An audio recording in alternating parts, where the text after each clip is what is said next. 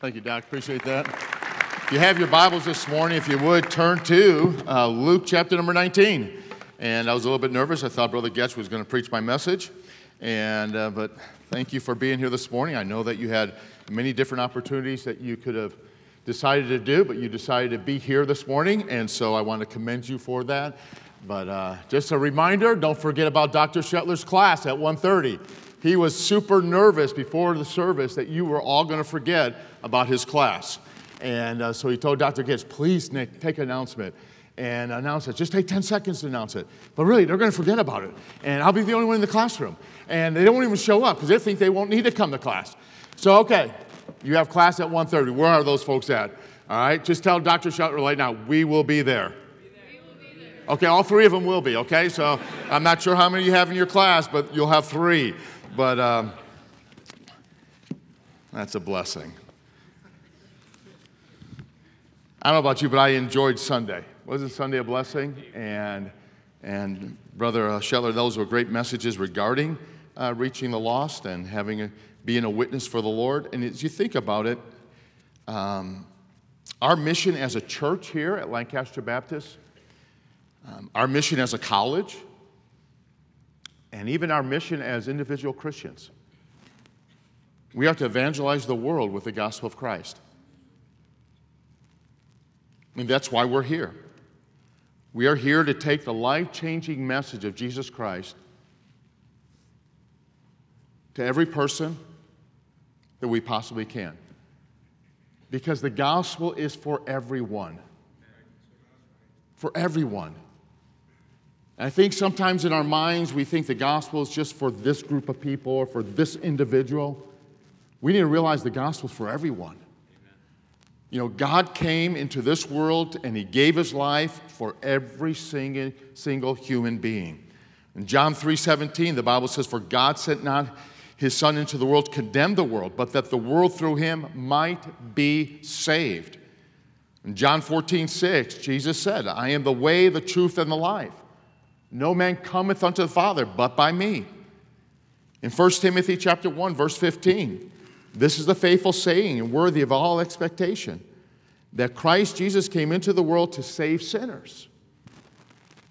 Since Jesus is the only one and the only Savior of the world, we must de- declare Him to everyone that we possibly can. I think all of us would agree with that. I think we would all agree that yes, we need to take this message and we need to declare it. We say that corporately. And we all say a hearty amen praise God. But we need to take it personally. I need to realize that God wants to use me to take this life changing message to this community. And you need to come to the point of realization that God wants to use you to take this life changing message to the people that God leads across your path today. And that's why the Bible says in Mark 16 15, go ye, singular, that's you, that's me, into the world and preach the gospel to every creature. Now, when I think of his mission, referring to Christ's mission, is there a better statement that defines that than Luke 19 10? For the Son of Man has come to seek and to save that which was lost. Now, I know that's a very familiar scripture, but I just want you to think about these four words. For the Son of Man has come to seek and to save that which was lost. So, first of all, this morning, let's look at the reality. The reality. Jesus has already come. We need to acknowledge that Jesus came. You know, the Bible says in John chapter number 10 and verse number 10, the thief cometh not but to steal and to, to kill and destroy. But Jesus said, I am come that you might have life and that you might have it more abundantly.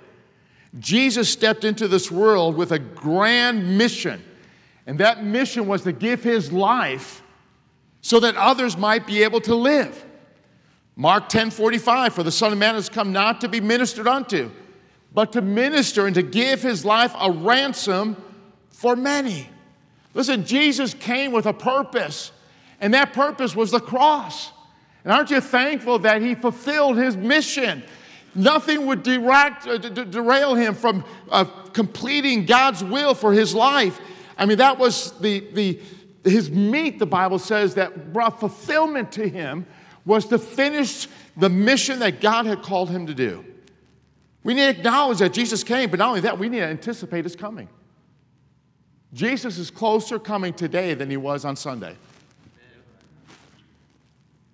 Jesus is coming again. We used to sing that song growing up. Coming again, coming again. Maybe morning, maybe noon, maybe evening. It will be soon. Jesus is coming again. We have, we have, we have, we've had several dogs in our, in our, in our family history. Um, I guess I wouldn't be the best um, animal owner, I guess you'd call it. Uh, we've kind of gone through a lot of dogs, but our last dog was probably our favorite. And uh, was, all our kids were raised, all, we're empty nesters now, and so we thought, you know what? We need to have a dog. So we got a, we got a black lab. We call him Black Jet. We call him Jet for, for short. But Jet was a great dog. I mean, I mean, he, he really was a, a good companion. He, he, he, was a puppy and he had a lot of energy, and I liked that. And, and I would take him mountain biking with me, and he'd run the trails with me as I rode my bike. And, and he got so excited sometimes, I even ran him over a few times. Um, just a little bit dumb. He kind of would kind of run right in front of me. I couldn't stop. Just boom, boom. You okay, Jet? Yeah, yeah, yeah. You know, and it's just an amazing dog. And but one thing about Jet, though, he was an outside dog when we weren't home. And when we left the house to come to work, and he would always sit right by that front gate. And I'm not sure if he moved throughout the day because every time we drove up, didn't matter if it was five o'clock or six o'clock or seven o'clock at night, he'd be sitting right there at that gate. And he'd be so excited, his tail would be wagging, and, and he'd be barking and, and just getting jumping on the fence. He was just anticipating our arrival. It didn't matter. We, we tried sometimes even to sneak up on him, and he'd be just waiting for us. Because he knew once we got home, it was jet time. It was time for him to get loosed out of the backyard, and we played catch, and I'd throw the ball, and he would fetch it, and, and we would just do that. It didn't matter what time we got home, he'd, he'd need one hour. And we would just play this over and over and over again. But he was always waiting for us at that front gate. Are you waiting for his return? You know, the Bible says, looking for that blessed hope and the glorious appearing of the great God and our Savior, Jesus Christ. We see, first of all, we see the reality. But then, second of all, we see this the resolve. The Bible says that Jesus came to seek and to save. The resolve to seek. Have you ever lost something before? I mean, I, lose something like almost every day. I, am a dumper. I lay things down all the time. I forget where. I, mean, I lose my keys. I lose my wallet, and I need to get one of those Apple tracking things or whatever. I think I'd have to buy so many of them, and I, don't know where, I would put them. My wallet, my keys, you know, my wife. You know, I, just put them everywhere. Um, you know, I know there's some parents in here, and I'm sure all of us we've all misplaced our kids before, right? Have you ever done that where you just lost your kids? How many parents have you left a kid at home? You thought the other one had the child, but you left him at home. You, we did that too, you know. Um, child services has been called on us, you know, because we've left our kids, you know. Uh, probably the worst, though, was when we were traveling back to uh, Chicago, and uh, our youngest son was probably about, about four years old or so. We were at the airport, and my wife's, you know, said, hey, why don't you take, you know, Jacob and, you know, take him to the bathroom before we, we load up on the plane. I said, sure. And she, then she kind of gave me that, you know, that warning. I don't know why wives do this. You know, don't lose him. You know, yeah, okay, hon, I'm going to lose our son in the airport. You know, hello, you know. So we, got, we go into the men's room, and so Jacob wanted to go into his little stall, so he went in his, I went in mine, and got done. I got out, and so I washed my hands, kind of looked around, and said, oh, he must be still taking care of business in there. And so um, I'm washing my hands, dried my hands, and he's still, and I said, where's he at? So kind of went over to the stall and kind of looked, and and, you know, I didn't see those little feet kind of hanging down, you know? I saw some big feet. And I'm thinking, Jacob? Jacob? And I'm thinking, where'd he go? And yeah, I didn't lose him. I just kind of just lost him temporarily. And, uh, and so, you know, you know, you know as, as dads, we try to be cool, calm, and collective. We're not going to be nervous about anything. And, you know, so I, I'm thinking, okay, I, I better find him, you know. And so I'm kind of walking out of the bathroom, kind of, Jacob, Jacob, trying to find Jacob, you know, Jacob. And I'm getting a little bit nervous now because, you know, you're at the airport and, you know, who knows. And now this is about, about a minute now. And I come around the corner and there she was. The she is my wife. You know, that meek and quiet spirit woman, you know. She's standing there and she's looking at me and she has this face of, I don't know if I should kill you or scratch your eyeballs out or choke you or. And she said this, You lost him. And I said, Well, no, not, not quite. I just can't find him right now. And so, so now it's about two minutes into this. Now, now your, your, your mind is going. All right, he's already on the plane going to Colombia. We'll never see him again. And, um, and so now we're running around the airport screaming, Jacob, Jacob, Jacob. We're running around, you know, Jacob. And all of a sudden, we heard this on the speaker. Brother Ferrso, please come to the TWA counter. Not dad, not Jerry Ferrso, Brother Ferrso. And I'm thinking, pastor's here? You know? I'm thinking, what in the world? So I go over there, and there was the, the flight attendant, and, and there was Jacob. And she goes, Brother Ferrso? I said, Yeah, dad. You know, I'm dad. You sure you're not? Are you brother? No, I'm dad. And so I grabbed him, and I didn't know what to do with him. I'll be honest with you. There was a part of me I just wanted to spank him right there. There was another part of me I just wanted to hug and kiss on him. And, and you, know, you just, when you lose something, man, listen, we weren't going to stop until we found him. Okay? I mean, there was that resolve that no matter what, we were going to bust onto every airplane and we're going to look. We're going to look in every little cabinet. We're going to, we were going to find. Him. We were going to have that resolve. And do you realize that Jesus came to seek every lost soul? And I love 2 Peter 3 9, where the Lord is not slack concerning his promise, as some men count slackness, but is long suffering to usward, not willing that any should perish, but all should come to repentance. I see, first of all, I see his righteous promise. One day, listen, God will make all things right. Now think about that. One day, God will make all, all the wrongs, He's going to make them right. God will judge this world. God's going to judge this world. Just like God judged the world back in Noah's day by the flood. He will judge mankind once again. And Philippians 2 tells us that that the name of Jesus, every knee should bow of things in heaven and things in earth and things under the earth.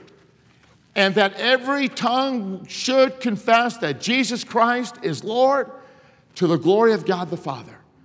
Listen, those that reject Christ, those that laugh at us, those that despise Christ, listen, every knee will bow and will confess that Jesus Christ is Lord. But then we see his loving patience, but his long suffering to usward. Now, how many of you consider yourself as a patient person? You're a patient person. Okay, a lot of you are not then. Okay, all right. All right. But guess, are you patient or you're not patient? How many of you are like this? You're, you're at a stoplight and and, uh, okay, we'll have confession time, okay? I'd be father first, so, okay? How many of you look at your cell phone at a stoplight?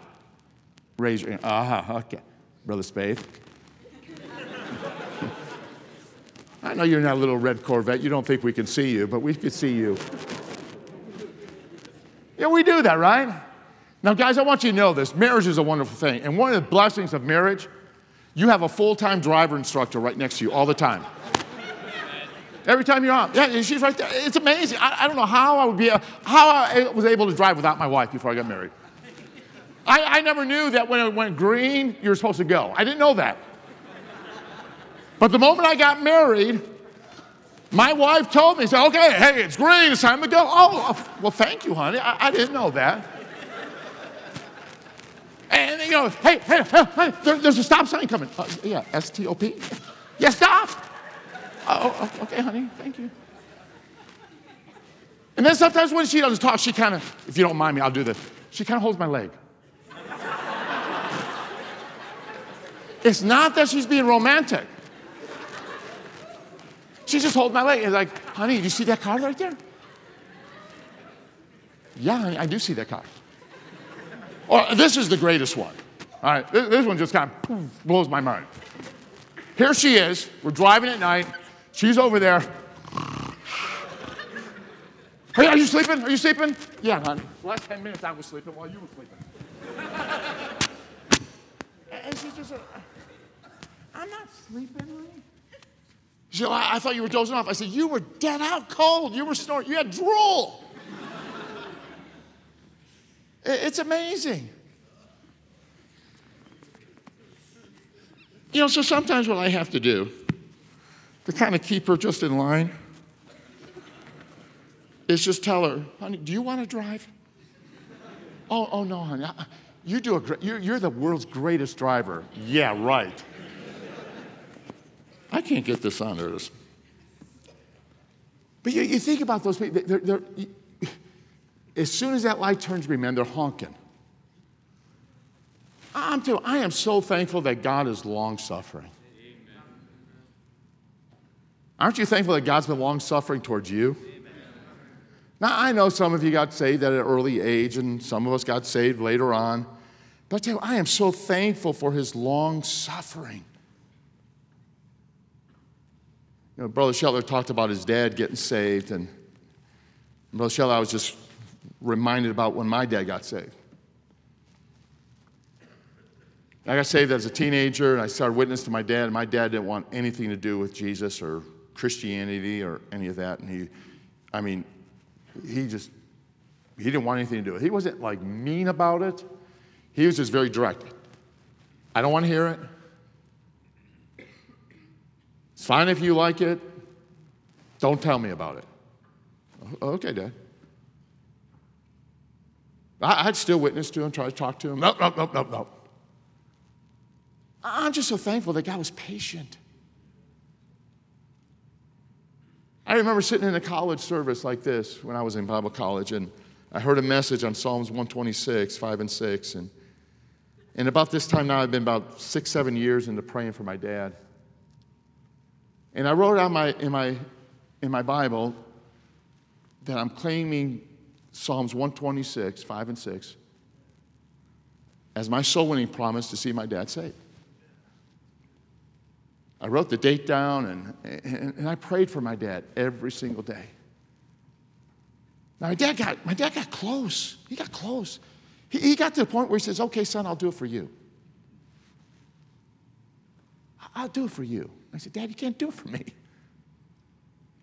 And he got stuck there for about two, three years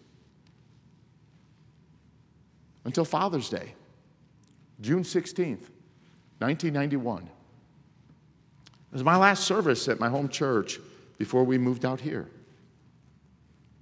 And on that Sunday morning, I got a phone call from my sister and said, Hey, dad got rushed to the hospital. We don't know what's going on. He, he's lost his sight, and we don't, we don't know what's going on. Can you come up here real quick? I said, Well, I got to teach my class, and after class, I'll, I'll, I'll come up to the hospital. So I drove up to um, um, Palos Hills, went to the hospital, walked into the room, and uh, my dad was still in the, the ER room. And I said, what's, what's going on? He said, I, I just, I lost my sight. We didn't realize this. My dad had cancer before that, and we thought it was kind of like in, submit, in, uh, in remission, but it, it, it, came back, and basically the tumor that's why he lost his, his eyesight there in the hospital for a bit. Anyway, that afternoon they got transferred to a room, and, and it was about 1.30 in the afternoon. I asked my sister, my two sisters, my brother, if they would kind of let me have a few moments with my dad alone. And so I started talking to my dad, and I walked up to his bedside and I said, Dad, I said, don't you think it's time that you get saved? And he sat up in his bed and he looked at me and said, Son, you're right. He said, I'm ready. So I opened up the scriptures and shared the gospel once again with my dad. And on that Father's Day, it was about 2 o'clock in the afternoon, my dad accepted Christ as his Savior. After taking a few more minutes with him, I said, Hey, I'm going to catch up with the family, get a bite to eat. We're going to come back upstairs. I said, Okay. So we went down to the cafeteria, we ate, we came back upstairs. My dad was sleeping. And during that, his sleep, he slipped into a coma. And that night, he stepped into eternity. To my knowledge, I was the last person to talk to him.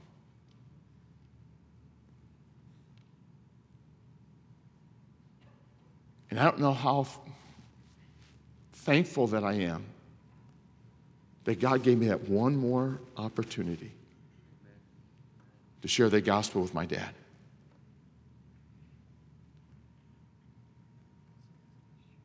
Now, listen, there's people that God will give us today to share the gospel with them at this moment. And we can't miss it. We have to seize this opportunity. Ezekiel 33:11 says this, say unto them as I as I live saith the Lord God, I have no pleasure in the death of the wicked, but that the wicked would turn from his way and live.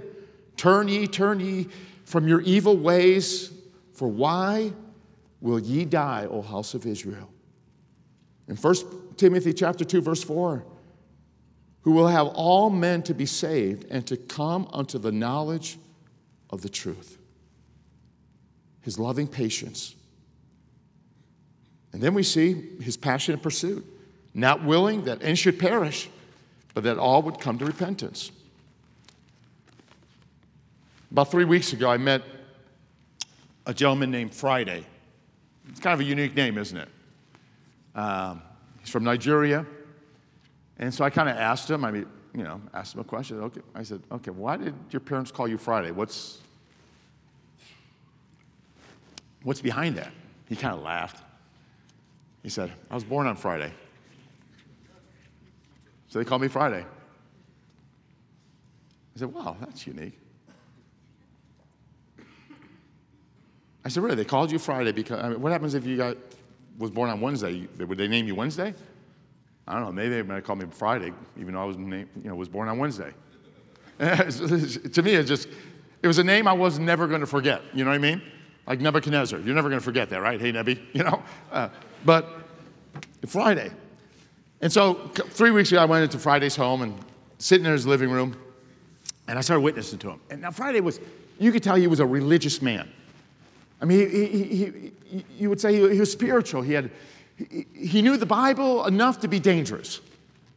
Okay? He just had spiritual truth, but it was all kind of mixed together. And, and, you know, bottom line, he was mixing faith with works. I mean, that was his problem. And he could not separate the two. He, could, he couldn't understand the concept of grace. He couldn't understand unmerited favor. He, he didn't realize, he couldn't grasp just that truth that that we have no part in salvation. I, I mean, I shared, you know, Matthew 5 and verse 3, you know, blessed are the poor in spirit. And I said, listen, that's not talking about financially poor, it talks about being spiritually bankrupt. There's nothing we can offer to God spiritually that would gain us entrance into heaven. We are spiritually bankrupt. We, we have nothing we have nothing to offer God. Nothing. we, are, we are broke. But he just couldn't understand that. He struggled with that. And I, I gave him a book to read. And And he came to church and he invited his, his friend with him. And her name was Nancy. And, and I met Nancy and her uh, three daughters. And so that next Thursday, I went to visit Nancy and sitting in her living room and talked to Nancy and her three daughters. And they're from Nigeria. And, and all four of them got saved. and that Sunday, they, they followed the Lord and believed his baptism. And, and Friday saw that and he think, well, wait a second. Why are they doing that? And I told them, well, they made a decision. They realized that they needed a Savior. He still wasn't able to comprehend grace yet. Well, Nancy also had a son named uh, Obi. And I didn't meet Obi yet, but, but Nancy and the girls were going to be on, the, on the, the Monday night program for leadership conference. So they, they were part of the program. So Obi came. They wanted, he wanted to see his mom and his three sisters in the program. And so afterwards, I talked to Obi. I said, Obi, what'd you think of the program? Man, that was great how they were up there. Now, why were all they up there? What, why was my mom up there? Why was my three sisters up there? And I began to talk to Obi about, about Jesus and what Jesus has done for him. And right there in that corner over there, on Monday night of leadership conference, Obi prayed, accepted Christ as his Savior. Last Thursday, I asked my class. I, I, normally don't ask a lot of prayer requests. You know, I like to get the prayer requests from the kids, from the students. But I say, hey, would you do me a favor? Pray for this man. You're not going to forget his name. His name is Friday. And just pray that on Thursday, Friday gets saved. Just pray for that. I have an appointment to see him. Pray for him. And so my wife and I, we went late Thursday night and uh, talked to Friday, of course, and then his son. I met Kevin, who's uh, 19, 20 years old, and then I met um, Michelle, which is Friday's daughter, and she's a teenager. So we sat in the backyard, and we're sitting there and going through the gospel, and, and I just saw the kids, man. The kids were just, I mean, you know, Kevin's a football player. He plays defensive back and for AV College, and you know, strong young man. And but man, I saw tears just kind of flowing down his eyes. I said, "Wow, what, you know, he's getting it. And I looked at Michelle and she's crying. Now, then I looked at Friday and I'm thinking, man, don't blow this Friday. You know, your kids are ready. And all of a sudden, I saw a tear escaping his eye. I got down to the end and I said, Friday, do you realize what Jesus has done? He says, I understand now. And I said, Friday, do you, do you want to make this decision? He said, Of course I do. And Kevin and Michelle, and they, they all prayed as a family and accepted Christ as their Savior. Listen, we see the, not only the reality, we see the resolve to seek.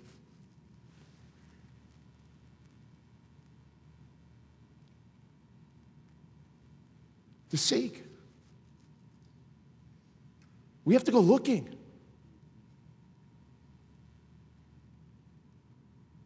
I, I, honestly, I don't know how many thousands of doors I've knocked on. I think maybe I, I, I remember one where I really didn't have to seek. I could take you to the very house. It was a Friday afternoon. I, I, grabbed a staff member. I said, hey, listen, we got a staff meeting. We, we got about 30 minutes. Let's go knock on some doors. So I grabbed that staff member. We went over to Eastside Lancaster. I walked up this door, and, and I, heard, I, heard, I heard noise inside. So I knew someone was home. So I knocked. Nice and easy. No answer. Well, I'm going to knock a little bit louder. Knock a little louder. Rang the doorbell. And there was something in me. Someone's going to answer this door. I'm going to make someone answer this door. This is all before Ring and, and all that stuff, cameras. So I pounded. All of a sudden, you know, I heard the footsteps coming to the door. And they swung the door open. And the guy goes, What do you want? And I said, I'm, I'm John Goetsch. I'm from Lancaster Baptist Church. you think I was going to give my name? No way. I gave my name. And I, he said, No way. I said, Yeah. He said, I can't believe it. Come inside. I said, Okay. So we walked inside. We sat in his room, and this tells you how long ago. He had a huge TV. I mean, it was one of those big mammoth ones. I mean, I mean, it was not that big, but it was big. And so he's, he's going through, he says, You wouldn't believe what, what I was doing. I said, What were you doing? It was during, you know, playoffs. So you watching the game? I was, it'd be pretty cool to watch a playoff game. He said, No. He said, I went to church Sunday. I don't even remember the name of the church, he said. But the guy mentioned heaven. And I had no clue what he was talking about, but I knew one thing if there's a heaven, I want to know that I'm going there. He said, I just prayed and asked the Lord to help me to find the right station to get the right preacher that would tell me about heaven. And after I prayed, I started going through the stations, and all of a sudden I heard someone knocking on my door. I was getting excited. And I said to him, I said, Well, guess what? I am your answer to your prayer. he kind of looked at me. He said, Yeah, I think you are. And honestly, he got saved. But probably every other person that I ever witnessed to, I was seeking after. That one, he kind of found me. The resolve, you have that? We see the reality. Jesus come to seek and then to save. We see the redemption. Redemption has been provided through Christ and his cross. The gospel, the good news of his death, his burial, and his resurrection. Acts 4:12 there's neither salvation in any other for there's no other name under heaven given among men whereby we must be saved. But here it is redemption must be claimed. They've got to accept it. But then we see the reason. The reason that Jesus came, came for the lost.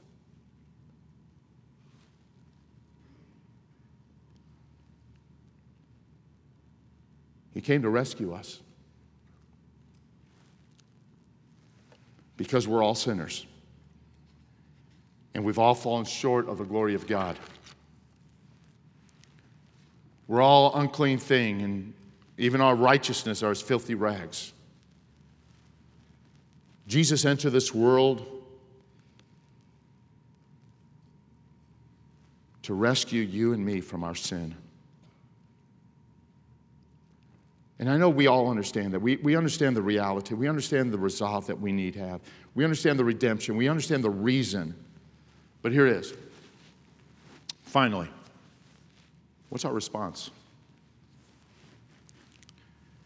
Now think about Jesus' mission. And I'll just say it Luke 19:10, for the Son of Man has come to seek and to save that which is lost. And I believe his mission parallels with the mission that we've been given. In John chapter 20, verse 21, then said Jesus to them again, Peace be unto you, as my Father hath sent me, even so send I you. You see how they mirror one another? Jesus came to seek and to save. Jesus has commissioned us. As I was sent into this world, no, now I send you into this world.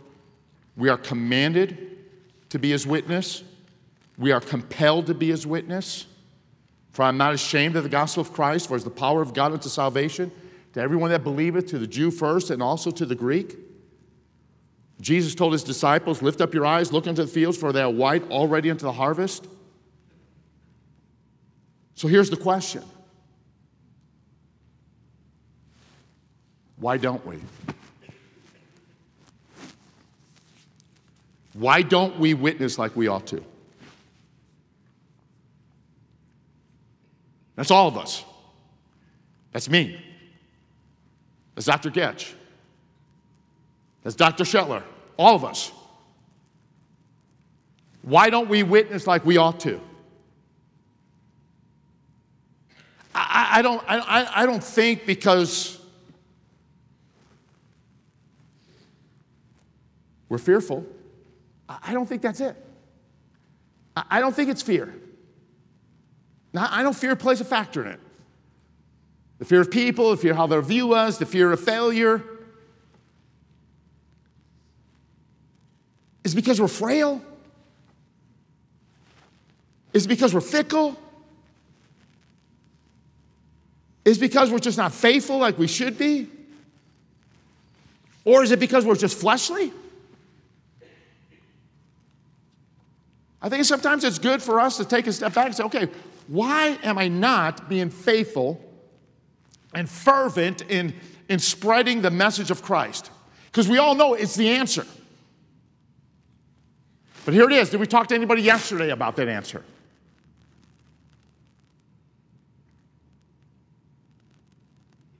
So if not, why not? I'm not trying to make anybody feel bad, but we need sometimes we need to say, okay, why? we believe that Jesus is the answer. We believe in the cross. We're thankful the tomb is empty. We're thankful we serve a resurrected Savior. But why don't we? Why don't we have that resolve and that passion and that desire and that longing in our heart to see people come to Christ like we should? Why aren't we broken? Why aren't we moved by the lostness of the people around us? Why what we see hasn't affected our heart?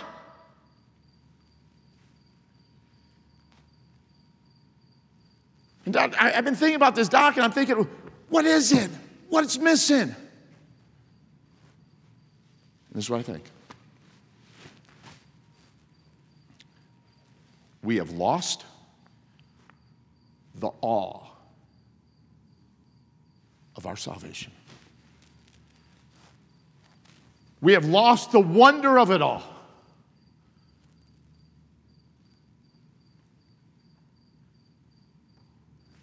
You think about marriage.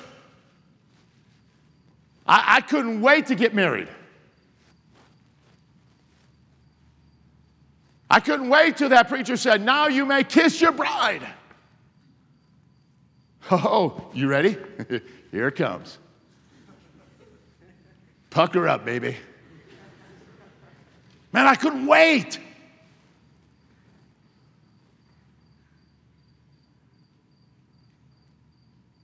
And it wasn't a peck. I'm not sure if you know that's Greek, okay? Ask Brother Spaeth about that later, what that means. It wasn't a peck. A peck is like you were kissing your mom on the cheek. Uh uh-uh. uh We are legal now. I remember our preacher telling us now, now make sure that your kiss is very, you know, sacred. And I wanted to say, okay, what's a sacred kiss? Are you talking about seconds?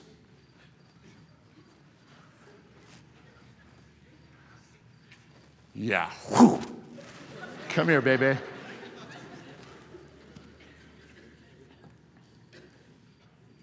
Okay, wait a second now. Wait. 42 years later now. Hey, hon, see you later.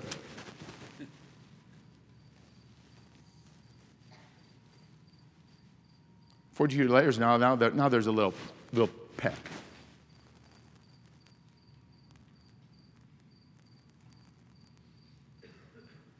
You know why marriages fall apart? They lost the wonder. You know why we don't tell people like tell people about Jesus like we should? We've lost the wonder of that cross.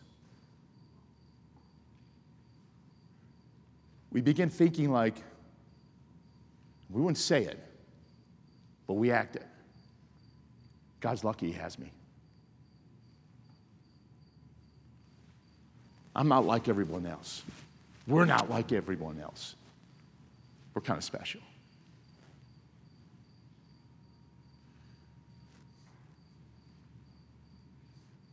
We need to be spiritually broken. And we need to keep that cross so fresh in our hearts. We need to look at that cross and think, Jesus, I did not deserve what you did for me on that cross. When you hung on that cross and when you said those words, Father, forgive them, you were talking about me. And Jesus said, It is finished. He did it for me. I don't, listen, I don't want to get over that. I don't want my salvation to be like, yeah, I'm saved. No. What's going to keep you, what, what has kept me,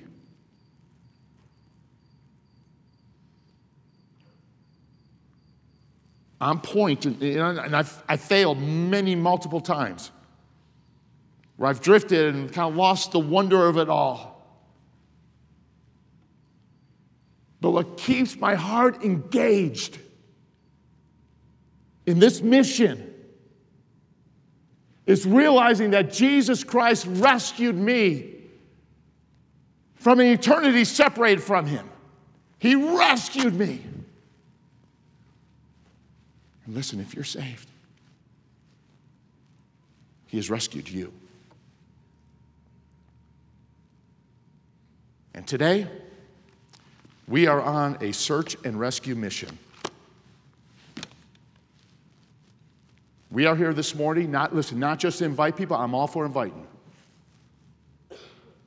But we ought to, we ought to look and search and rescue those that are lost and dying and facing an eternity apart from Christ. And what's going to keep us on point is that cross. And as we personalize it, that we, we realize that Jesus died for you. Take a moment right now and just ponder and meditate about the cross. Bow your heads.